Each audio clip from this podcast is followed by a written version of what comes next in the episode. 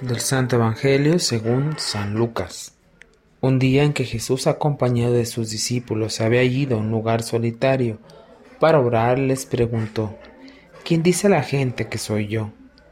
Ellos le contestaron, unos dicen que eres Juan el Bautista, otros que Elías y otros que alguno de los antiguos profetas que ha resucitado. Él les dijo, ¿y ustedes quién dice que soy yo? Respondió Pedro, el Mesías de Dios. Entonces Jesús les ordenó severamente que no lo dijeran a nadie.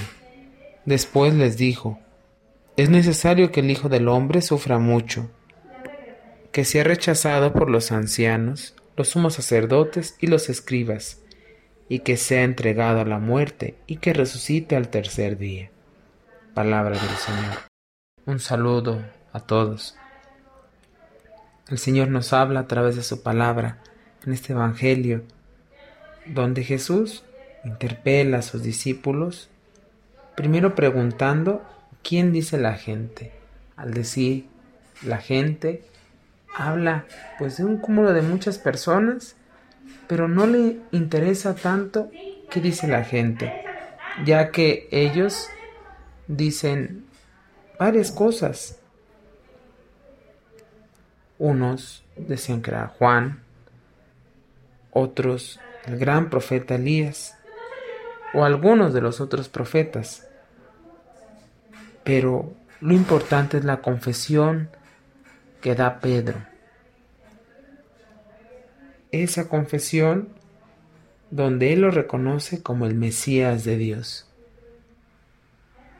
Preguntar es vergüenza de un instante, no preguntar es vergüenza de una vida.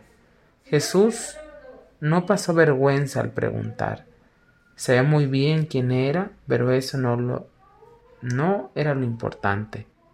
Él no había encontrado problemas de identidad personal. Él quería un poco poner a prueba a sus discípulos. Había que definir. Él no no intentaba que hubieran esos discípulos medias tintas, sino quería que en ellos se fuera fortaleciendo una fe sincera, porque además no se trataba de que simplemente le dieran respuestas ya elaboradas, sino algo que saliera de su corazón. Muchas veces nosotros tenemos que reconocer quién es en nuestra vida Jesús hacer esa pregunta no solamente una vez en nuestra vida, sino constantemente renovar quién es Jesús para mí y que la respuesta sea cada vez más fuerte y sincera.